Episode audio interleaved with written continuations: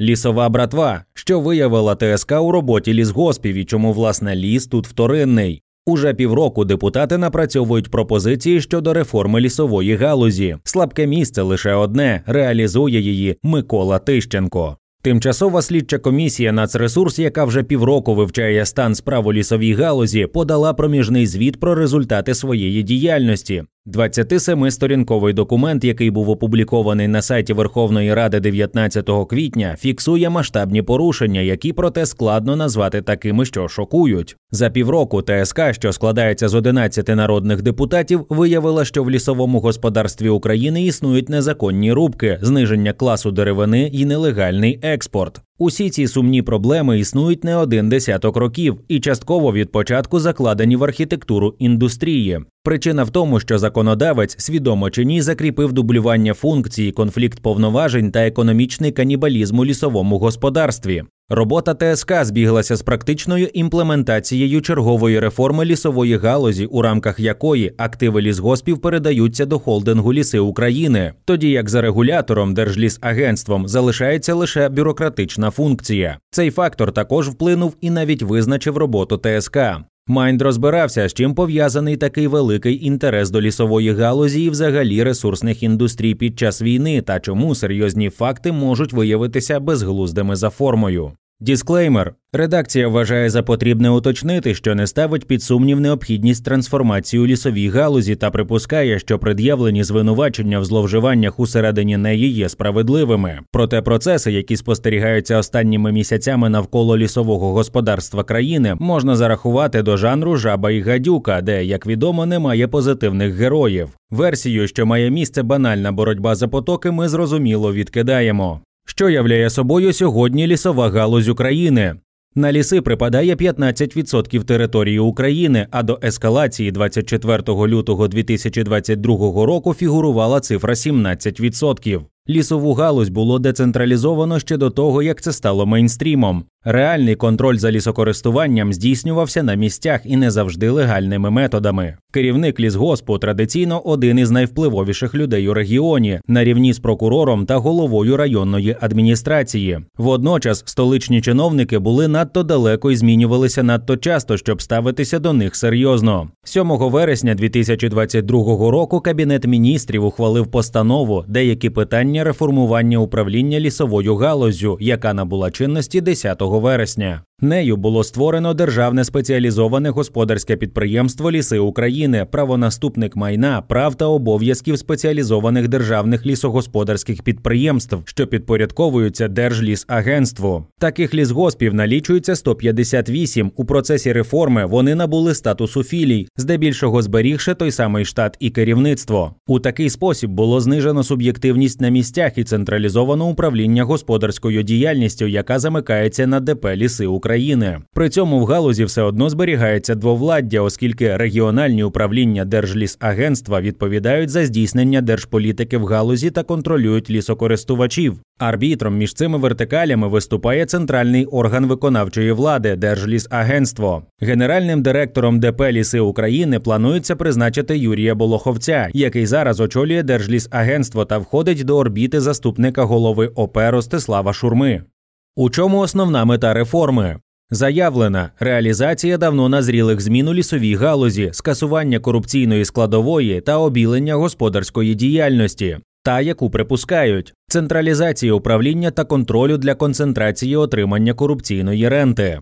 Перспективна теоретично замикання активів на держпідприємство дає можливість передати частину їх на приватизацію через фонд держмайна. Ця версія добре заходить обивателю, особливо якщо посилити її обіцянками знелісування внаслідок передачі лісів у приватні руки. У проєкті закону України про особливості управління об'єктами державної власності в лісовій галузі та порядок утворення та діяльності спеціалізованого державного лісогосподарського акціонерного товариства Ліси України, що розміщено на сайті Держлісагентства, чітко зазначається, що 100% акцій акціонерного товариства Ліси України належать державі. Акції товариства не підлягають приватизації. Коли була сформована ТСК «Нацресурс»? Відповідну постанову номер 2686 Верховна Рада ухвалила 18 жовтня 2022 року. Повна назва ТСК з питань розслідування можливих фактів неефективності діяльності Державного агентства лісових ресурсів України, Державного агентства водних ресурсів України та Державної екологічної інспекції України, їх територіальних органів, підприємств, установ та організацій, що належать до сфери їх управління, які могли призвести до зменшення надходжень до державного та місцевих бюджетів. Головою ТСК призначили народного депутата від партії Слуга народу Миколу Тищенка. Що саме виявила ТСК?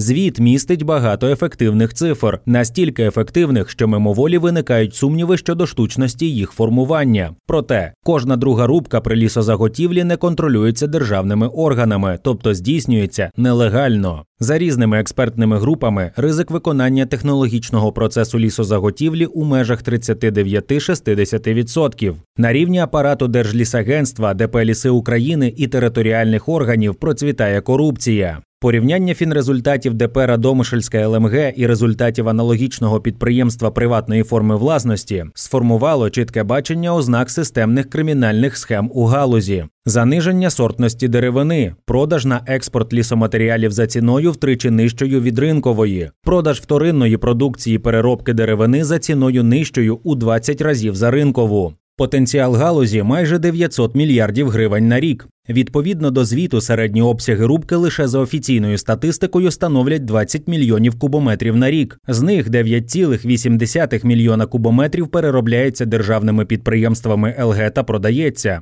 Реалізація 9,8 мільйона кубометрів за ринковою ціною принесла б бюджету 495 мільярдів гривень. А оскільки, на думку експертів, на рівні держави має місце прихований перевихід продукції у розмірі ще 15 мільйонів кубометрів, вартість переробки та реалізація якої за ринковою ціною оцінюється ще у 386 мільярдів гривень. Проте замість 881 мільярда гривень торік Держлісагентство отримало 23,3 мільярда гривень доходу від продажу лісопродукції, тобто в 40 разів менше. До речі, повний текст звіту можна знайти за посиланням на сайті mind.ua.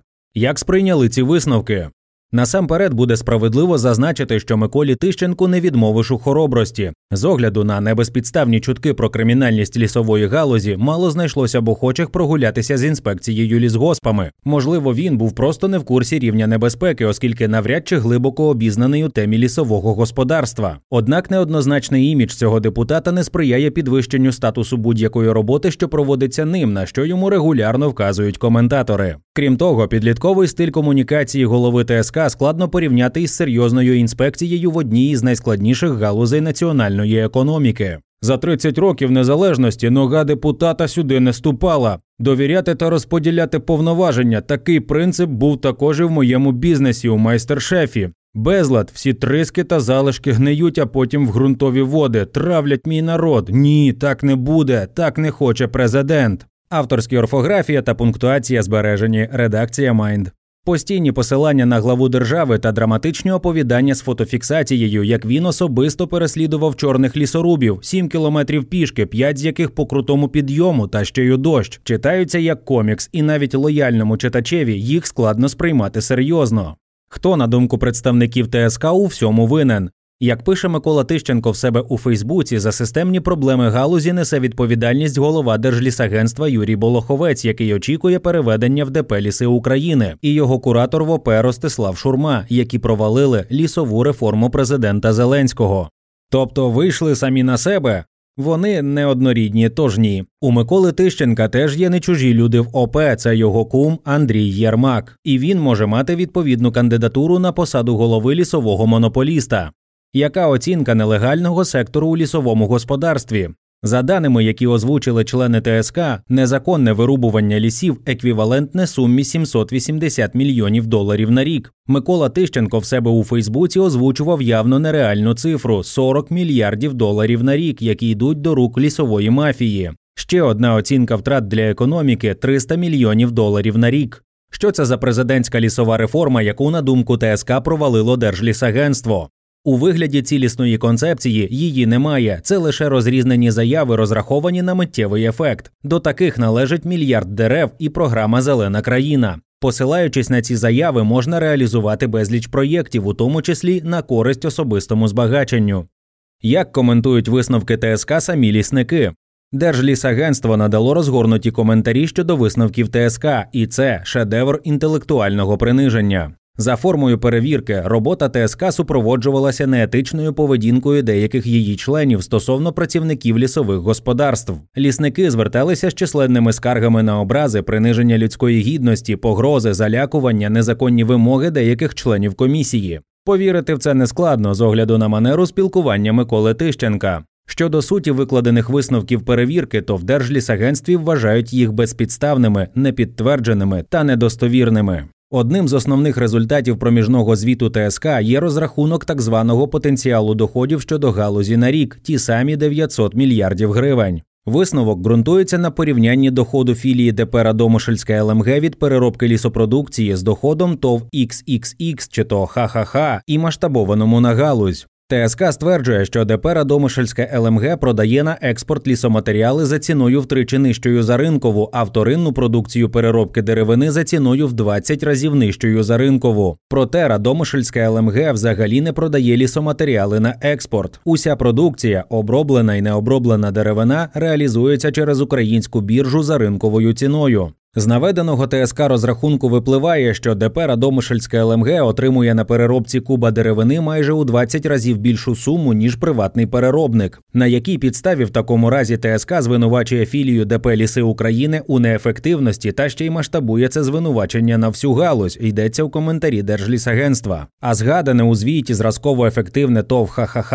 працює у Дніпропетровській області, займається будівельно-монтажними роботами. За 2022 рік підприємство отримало отримало 35 тисяч 300 гривень збитків. Також не збігаються з реальністю цифри переробки деревини. Річний обсяг переробки філіями ДП «Ліси України становить не 9,8 мільйона кубометрів, як стверджує ТСК, а менше мільйона кубів. Наприклад, у першому кварталі 2023 року ДП «Ліси України реалізувало 106 тисяч кубометрів пиломатеріалів, отримало 607 мільйонів гривень. Реалізація 100% обсягу обробленої деревини здійснюється філіями підприємства через біржові аукціони. Фінальні викладки авторів звіту взагалі складно коментувати. Це вже поза здоровим глуздом. Що і на що множили експерти-аналітики ТСК, щоб отримати майже 900 мільярдів гривень доходу, звідки взялися 15 мільйонів кубометрів додаткової деревини. Чи можуть в ТСК пояснити, як приховати близько мільйона залізничних вагонів із лісом? Це складно назвати маніпуляцією чи фейком. Це божевілля йдеться у відповіді. Чого чекати далі?